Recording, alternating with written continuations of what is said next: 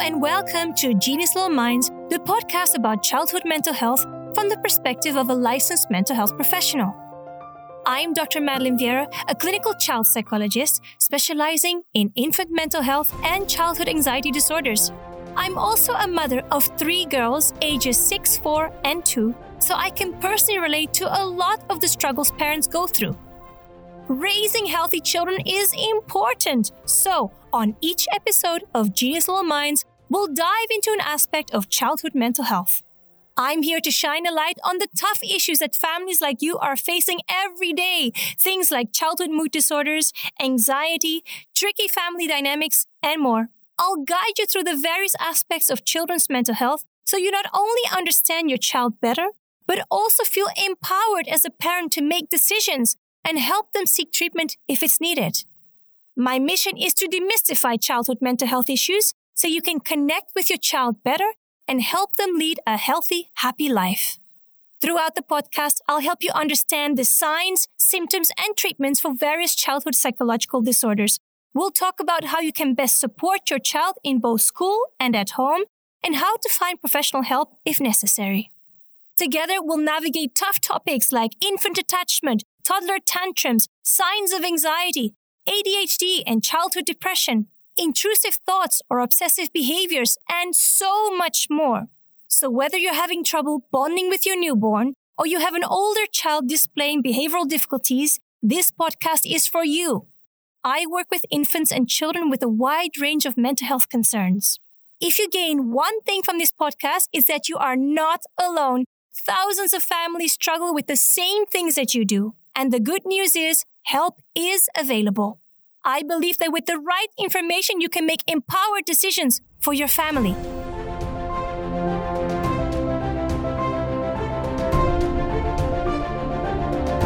On the last episode of Genius Little Minds, we talked about childhood depression.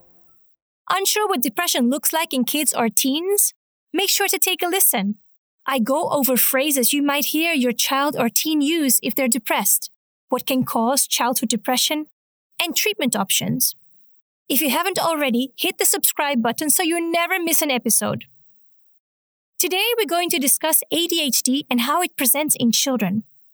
This diagnosis can often be confusing for parents because it can be hard to know what's normal developmental behavior versus something in need of professional intervention and treatment. And you'll also learn something surprising about ADHD and whether it runs in families or not. So it's important to note right off the bat that ADHD presents differently in boys and girls.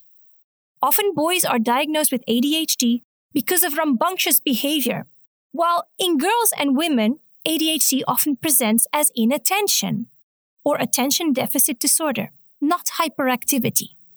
This means that girls with these symptoms often get missed and can go undiagnosed for years. Oftentimes, it becomes noticeable during the exam years when a girl might struggle more with studying and staying focused than neurotypical children. Sometimes moms don't even know they have ADHD until they bring in their child for an evaluation.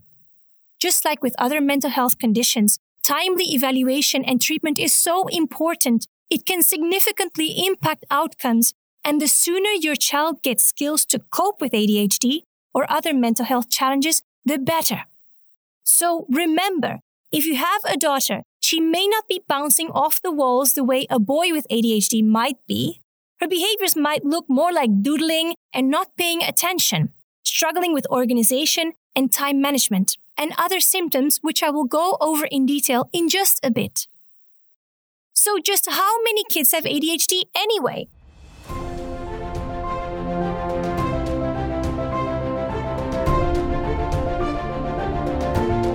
The UK, approximately 2 to 5% of school aged children and approximately 6 million children in the United States have been diagnosed with ADHD. Of that number, half are between the ages of 12 and 17. Girls are less likely to be diagnosed with ADHD than boys, 5.6% compared to 12.9%. Because girls typically present with more inattentiveness than hyperactivity, their diagnosis may be missed by care providers.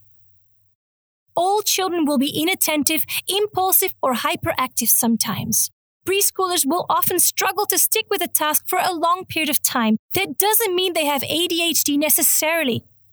Let's face it, they get bored easily. It's hard to focus when you're three or four.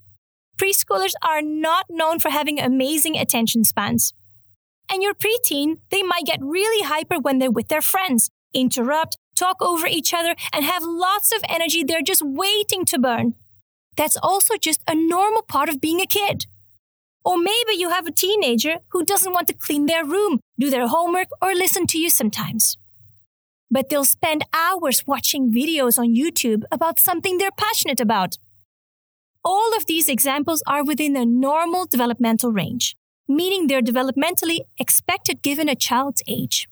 And even though some of these behaviors overlap with ADHD symptoms, it doesn't necessarily mean your child has ADHD.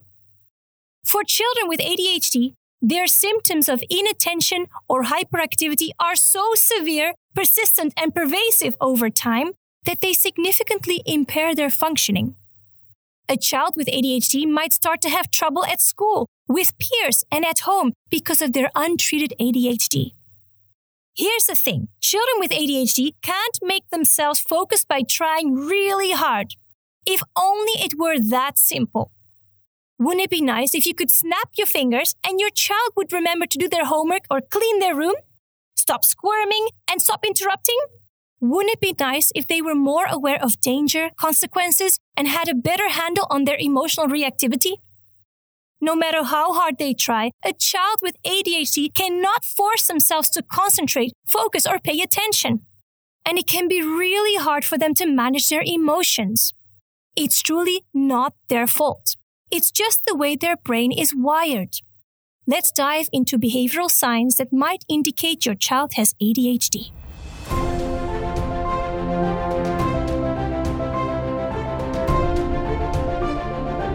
So, what does ADHD look like? Let me ask you this Does your child have trouble with organization? Is their backpack always a mess? Or their desk? Do they have piles of papers or stuff all around their room? Are they always losing their homework or forgetting to do it at all? Do they frequently have trouble getting started on a task? Do you hear about big science projects that need lots of materials at the very last minute? Are they always fidgety, squirmy, or talking a mile a minute? All of these things could be a sign of ADHD, especially if they're consistently happening and aren't a one off situation. Parents of girls, your daughter's ADHD may look a little different. Girls frequently struggle with inattention. They space out or might appear to be listening, but really they're doodling, daydreaming, and lost in their own thoughts. There are three types of ADHD the inattentive type, the hyperactive impulsive type, and a combination of the two types. If only inattentive symptoms are present, it's called attention deficit disorder, or ADD for short. Kids with inattentive ADHD often seem like they aren't listening. They have trouble following directions, get easily distracted, have a hard time focusing, and can be forgetful or lose things often. Organization is really tough for them. And sometimes they just don't do the things they're supposed to do, like chores or homework. All of these things can get them in trouble in school and at home. Often children with ADHD won't forget to do their homework once, they'll forget to do it all the time.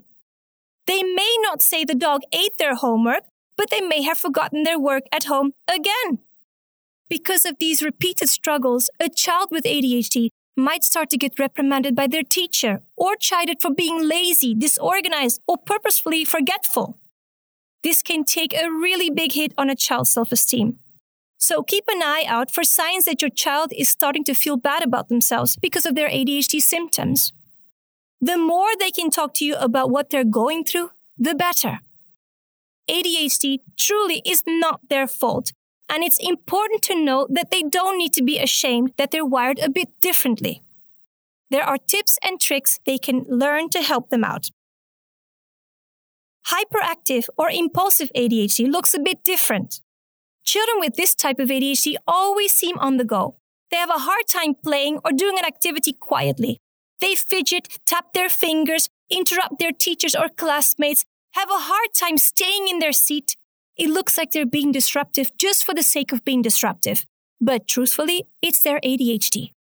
They aren't trying to be a bad kid or disrupt the classroom because they want to be disrespectful. Often boys will present this way rambunctious, energetic, impulsive, etc. If you have a child with hyperactive ADHD, you've probably had to talk to their teachers once or twice because of their behavior in the classroom. Again, these behavioral challenges can really take a hit to a child's self esteem. They may start to internalize negative beliefs about themselves, that they're disruptive, rude, or they may have difficulties with peers because they interrupt or have a hard time with self control or self regulation. The more you understand about ADHD as a parent, the more you can have helpful conversations with your child. Help them to see all the wonderful things about them despite their struggles with ADHD. Children with ADHD often feel like they're bad or are doing things wrong or letting people down. Your acceptance, patience, and warmth will go a long way in helping them feel worthy and understood. With time, they can come to see all the ways they are unique and wonderful with gifts to share with the world. Other ADHD symptoms include difficulty with time management, struggling with sleep, and emotional regulation. You might hear a child with ADHD say, I can't sleep because I can't shut off my brain. They might stay up later than they're supposed to and then have trouble waking up in the morning. Emotional regulation is also really tough for kids with ADHD. Something small can set them off, and then just as quickly, they'll be over it. If your child is impulsive, has trouble seeing potential danger or consequences in situations, and leaps before looking, it may be worth seeing if they have ADHD. For a child with ADHD, it's like there are six televisions on at once, and they're trying to figure out which screen to focus on. If your child has combined type ADHD, they'll be a little bit hyperactive and a little bit inattentive. This means they might daydream and seem like they're not listening, but also be restless and climbing on things, running around when it's not appropriate, jumping on the bed, etc. And these behaviors don't just happen once, they happen all the time. You may be wondering, well, my child struggles with some of these things, but not all. So, do they have ADHD or not? Many people will struggle with one or more of these symptoms at some point in their lives. That's just a normal part of being a human, managing the stress and pressures of daily living. But the number of symptoms and their severity is important to note just like it's important to consider how much they interfere with your child's life.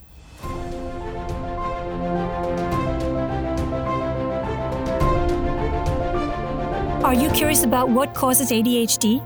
Let's talk about it. The exact cause of ADHD is something scientists are still trying to work out, though there are a few things thought to contribute to its development. ADHD is a neurobiological disorder linked to an imbalance of dopamine and noradrenaline in the brain.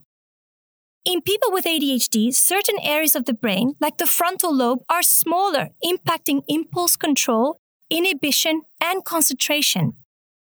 The frontal lobe is responsible for a lot of important processes like understanding and relating to others, speech and language, certain motor skills, and it's also responsible for managing attention. A brain with ADHD doesn't develop as quickly as a brain without it. Because the neural pathways don't connect or mature at the same rate, it becomes difficult for a child with ADHD to focus or pay attention. Children with ADHD have a harder time with executive functioning as a result. So they have trouble planning, focusing, remembering instructions, or performing routine tasks successfully. In a neurotypical brain without ADHD, neurotransmitters like dopamine, which helps with concentration, stay in the synaptic cleft long enough for a person to concentrate. The synaptic cleft is the space between two neurons and it relays information from one neuron to another. But in a brain with ADHD, dopamine doesn't stay in the synaptic cleft long enough. And the result is that it's hard to concentrate. ADHD medications inhibit the reuptake of dopamine and norepinephrine, so they stay in the synaptic cleft longer. That's really just a fancy way of saying that ADHD medications increase the levels of dopamine and norepinephrine in the brain to be where they need to be to perform necessary functions. So, why are we talking about the brain in such detail? Because essentially, what can look like a behavioral disorder on the surface is actually due to brain chemistry. When we understand ADHD is caused by the brain, something completely out of a child's control, it's easier to empathize and understand what they're going through, isn't it? A child with ADHD isn't trying to drive you crazy or make you go gray sooner than you'd like. Their brain just isn't processing information in the same way as a brain without ADHD. Like many mental health conditions, ADHD tends to run in families. In fact, sometimes women don't find out they have ADHD until their child is diagnosed and many of the difficulties they've encountered in their own life come to light. Out of every four people with ADHD, one of them has a biological parent with ADHD. The other three will typically have another family member who is also struggling with it. Exposure to environmental toxins such as lead pipes or paint, alcohol, drug, or tobacco use during pregnancy have also been thought to contribute to its development, though people with ADHD have not necessarily been exposed to any of those things. Premature birth has also been found to be a risk factor for people developing ADHD.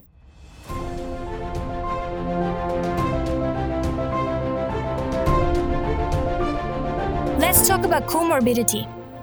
ADHD is sometimes misdiagnosed as an anxiety disorder, depression, or bipolar disorder. In the case of anxiety versus ADHD, in generalized anxiety disorder, GAD, versus inattentive presentation of ADHD, there's often an overlap of symptoms such as inattention, leading to misdiagnosis. ADHD can be misdiagnosed as anxiety and vice versa. In the case of bipolar disorder, the symptoms of hyperactivity, restlessness, and struggling to sleep can appear as the manic episodes in bipolarism. During depressive episodes, symptoms such as a lack of focus, lethargy, and inattention can also mirror those of ADHD. As for depression, the sensitivity to rejection and criticism that children with ADHD often experience can look exactly like major depression. So too can the hopelessness, helplessness, and demoralization from dealing with ADHD without knowing it. Undiagnosed ADHD can cause so much distress and shame that sometimes it's mistakenly diagnosed as depression. In fact, major depressive disorder is the most common diagnosis of adolescent and adult ADHD. The emotional dysregulation typically experienced by children with ADHD is another reason it's often misdiagnosed. Because depression and ADHD commonly occur together, it's important that both are diagnosed and treated separately if they're occurring simultaneously. Six in 10 children with ADHD have a coexisting, also called comorbid disorder. About 5 in 10 children with ADHD have a behavior or conduct disorder, while 3 in 10 children with ADHD also have anxiety. Children with ADHD can have a lot going on. They may struggle with oppositional defiant disorder, conduct disorder, depression. They may fall on the autism spectrum, or learning disorders may be in the mix. Here's the thing if your child has ADHD, they need your support. They aren't able to force themselves to be more attentive, less fidgety, less forgetful, or less impulsive. They need to learn techniques to manage their behavior and symptoms. And if you receive training in behavior management, it can go a long way in supporting them at home.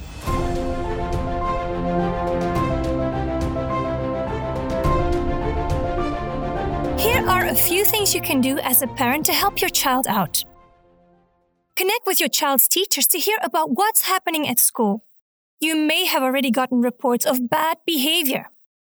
Talk about what you're seeing and hearing at home and see if similar behaviors are happening in class. Take notes so you're ready when your child goes in for an assessment. Continue to educate yourself about ADHD and its treatments. This episode is a great place to start learn the symptoms, but also the myths associated with the disorder, and connect with other families or join a support group to continue to learn as much as you can. Some myths include that ADHD is only a male disorder. That's not at all true.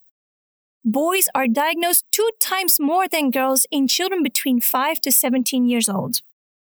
But they're often overdiagnosed with ADHD, while girls tend to go undiagnosed or be misdiagnosed with emotionally based psychological disorders like anxiety or mood disorders. Another myth is that children with ADHD just need to try harder. That's like telling a person who's nearsighted to just see better. A child with ADHD inability to concentrate has nothing to do with their attitude, lack of trying, and isn't a sign of laziness. Seek out an ADHD specialist. Working with someone who specializes in ADHD and can provide diagnosis and treatment is key. They'll be able to help your child with behavior strategies and also talk to you about options for medication. It's likely they will suggest parent training in behavior management as well, which can be incredibly helpful. Tell them about your observations from home and what your child's teacher mentioned is happening at school. This will help the healthcare provider have a clear picture of what your child is going through. Contact your child's school to see what support might be offered. If your child is diagnosed with ADHD, a specialized educational plan like an IEP or 504, which are common in the US, may be able to be put into place to help them succeed. Be involved and practice patience. Follow the treatment plan that's recommended. If your child starts taking medication, know that it may take a while to find the right dose. Be in close contact with your child's doctor about how they're doing on the medication and ask your child's therapist for strategies you can practice together at home to help your child cope. One helpful tip is to make sure household rules are very clear. Write them down, post them around the house, and review them with your child as needed. It is not enough to give a child with ADHD verbal directions. They often need very clear directions, rules, and boundaries in place to succeed. Being told to do something one time is not enough. Another tip is to reduce the amount of steps needed to accomplish a, task. Simplifying household or homework systems can be especially helpful for a child with ADHD. Rather than expecting a young child with ADHD to remember what they need to do to get ready for school in the morning, create a checklist they can refer back to so they know to pack their homework folder, grab a jacket, and brush their teeth before heading out the door. And lastly, you may want to get an evaluation yourself. As I mentioned before, ADHD often runs in families, so someone else in your family may have it and not know it. If you have ADHD, you can be a positive role model for your child and show that ADHD can be managed and success is possible.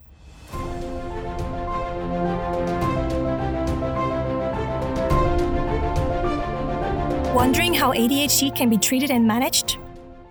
Typically, treatment for ADHD involves therapy and medication. If your child is younger than six, the American Academy of Pediatrics recommends parent training as the first step before medication. Because children with ADHD often have behavioral difficulties that can disrupt relationships, behavior therapy and parent training in behavior management can be very helpful. In behavior management parent training, parents develop the skills and strategies needed to help their child cope with ADHD. It's been shown to work as well as ADHD medication for children younger than six.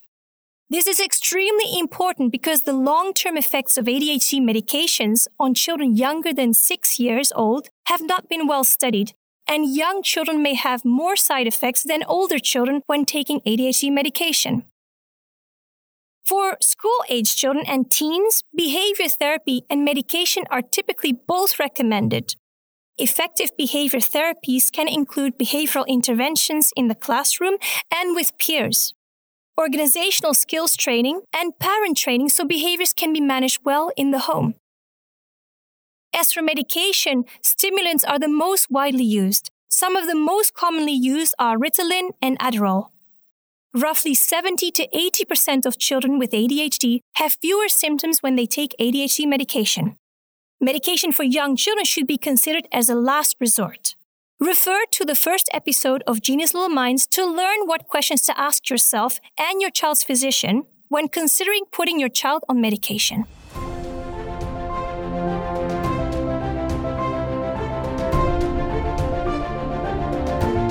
If you've been with us for a while, you know that the last portion of the podcast is where I take caller questions. On every episode, we hear from parents from all over the world in the hopes that will help you get some clarity on how to help your child.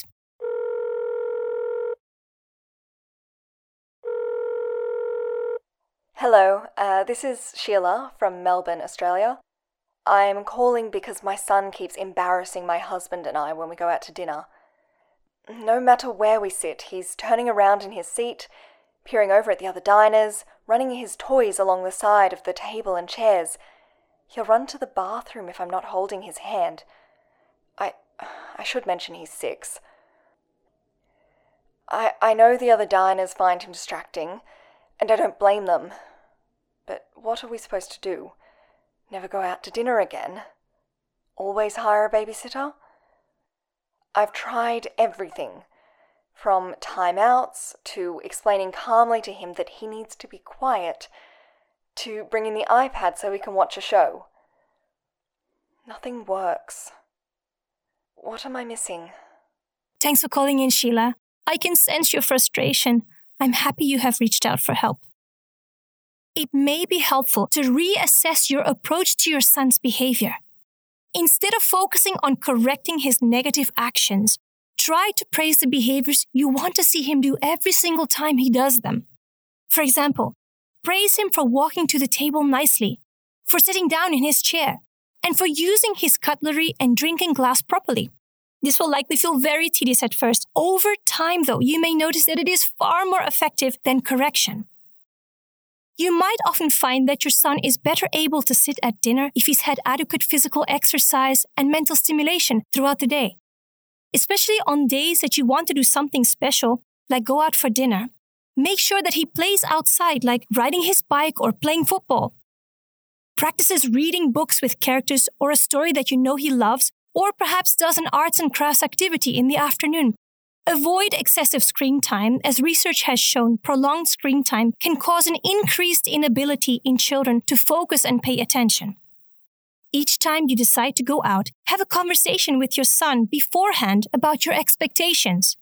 Say, when we are in the restaurant, you'll notice people sitting calmly at tables eating their meals and talking.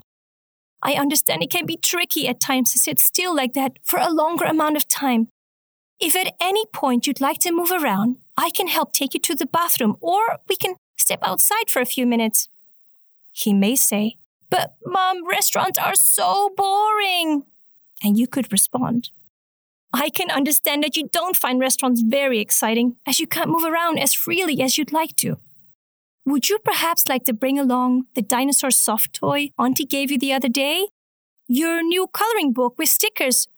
Or Perhaps that puzzle you've been wanting to do? Or are there any other quiet toys you'd like to bring along? Or he may say, But, Mom, I want to run super fast to the bathroom. You could say in response, It sure sounds like fun to run that fast. The thing is that restaurants are not the right place for running, sweetie. Let's think of some of the things that could happen. Let's pretend he can't come up with anything to say, then respond, I can think of a few things. A waiter might end up dropping a plate or you could accidentally bump into one of the customers and you or that person might end up hurt. That doesn't sound like so much fun. I have an idea. Since later in the restaurant we'll have to walk, how about we do some running right now together in the backyard? Consider bringing along a quiet game or toy that you and your husband can play together with him while sitting at the table. This should help keep his attention at the table instead of on the other diners around you. Remember that your son is still young. He's still learning about social conventions and expectations. Sometimes it may be easier to hire a babysitter and have him stay home. If this is the better option to meet his needs and yours, do this guilt free. It is perfectly okay. It is still important, though, to give your son a chance to practice these skills.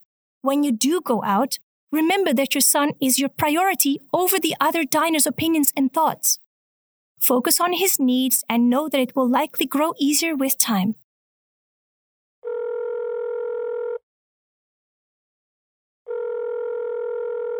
Hi, Dr. Vieira. My name's Maggie, and I'm calling from Chicago. My nine year old son keeps getting in trouble at school. His teacher says he speaks out of turn in class, distracts the other kids, and interrupts frequently. A woman in my mom's group suggested he might be struggling with impulsivity and self regulation. Her son was diagnosed with ADHD, and she said some of the behaviors sounded familiar to her. Is that really what this could be? Or do I just need to teach my son to listen better and wait for his turn to talk? Thanks for sharing, Maggie. Thinking that your child may have a mental health struggle is really difficult to navigate. I'm happy to help. The behaviors that you are describing do sound like the hallmark symptoms of ADHD. To start, I would suggest having a conversation with your son to find out what has been going on for him at school and listen to his perspective. Ask him, How has it been for you at school? Have you been learning a lot of new things? I'd love to hear more about those. He may respond, I like break time because I can play outside with my friends. You can then say, That's great. And how has it been in class? Do you enjoy learning? Has the teacher been helpful? He may say, There are so many noises in class the birds outside, the pencil sharpener, and the people in the hallway, and I want to talk and play. Sitting at my desk and learning math is no fun. You can say, I know it is hard with so many noises at school, and there's so much going on with that many kids around you. The thing is that school is also a great place for learning new things such as history, science, art, and so much more. So school is really important. Would it perhaps help if your teacher places your desk closer to her in class so you can more easily pay attention? He may bring up other reasons why it is hard to focus or why he acts out at school. Listen to these and see if you can problem solve them together. If your son does have diagnosable ADHD, simply teaching him to listen better and wait his turn will not be enough. He will need therapy and possibly medication to be successful in managing his ADHD. Therapy will give him skills and strategies to cope with his impulsivity and lack of focus so that he can be successful in school and beyond. Medication can also help in correcting the chemical imbalances in his brain. Start by contacting his pediatrician or mental health professional and scheduling a visit to get him assessed. While you decide on the best course of action for your son, he may also benefit from working on establishing some healthy habits in his life. These could include having a good sleep schedule that allows him to get enough hours of sleep each night, eating a healthy and balanced diet and reducing his sugar intake, drinking enough water daily, and getting adequate exercise. All of these needs being met will help your son be more emotionally regulated and help him minimize his symptoms. I know this road feels like a very hard one to navigate, but there are many professionals out there who can help your son be successful at school and beyond.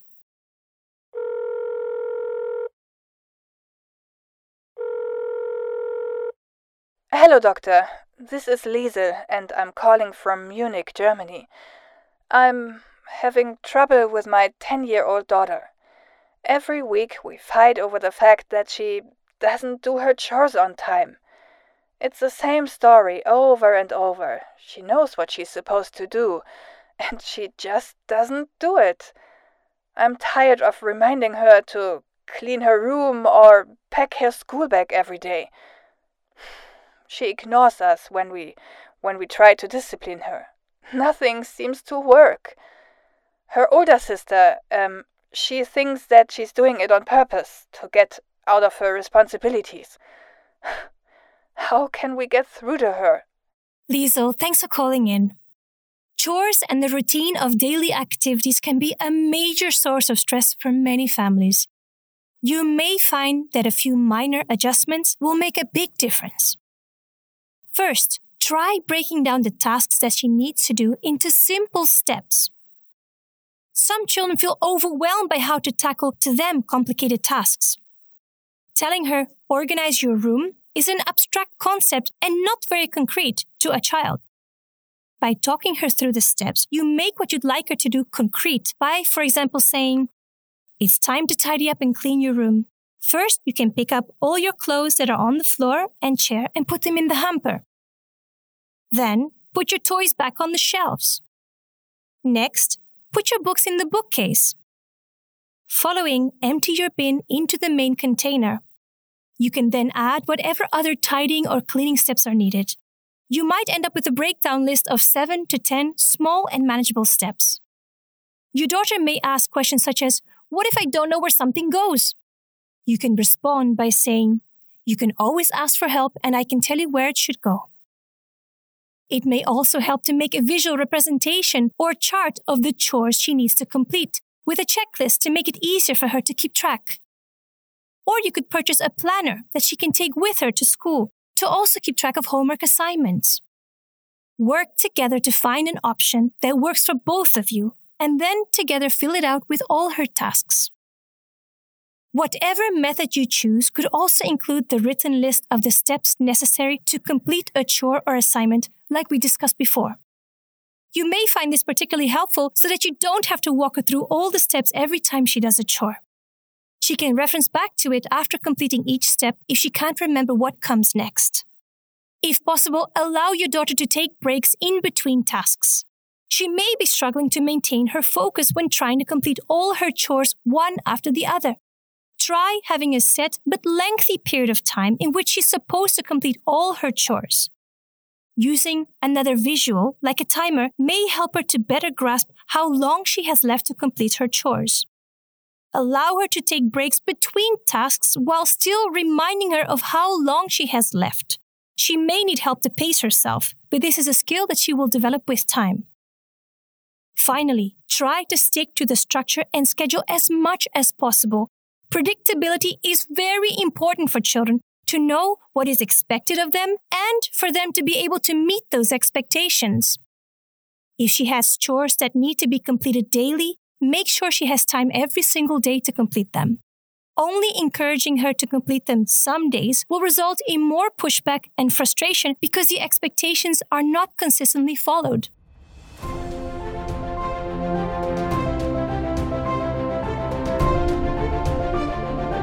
Today's episode on childhood ADHD was helpful. Here are three key points to remember. 1. ADHD tends to look different in boys than girls. Girls typically present as inattentive, and because of this, their diagnosis is often missed. Look beyond hyperactivity to make sure your daughter doesn't fly under the radar. 2. Children with ADHD often have a comorbid disorder. Work with your child's doctor to rule out other possible diagnoses and gain a clear picture of what your child is going through. 3. Seek out an ADHD specialist it's likely behavior therapy, in addition to medication, will be recommended if you have a child over the age of six. Behavior management training can be extremely helpful for parents, so consider seeking it out to learn how to manage your child's ADHD better in the home. If you listened to today's episode and thought, whoa, that sounds a lot like my child, then please consult a mental health professional. I know raising a child with ADHD can be tough, but there are so many ways children with ADHD learn to thrive. Keep celebrating their gifts, notice where things are going right, and exercise compassion for your child and yourself as you navigate these waters. I hope you enjoyed this episode on ADHD.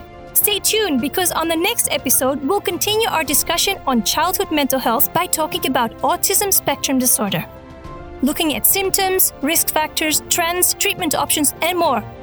See you next time. Don't forget to subscribe so you never miss an episode.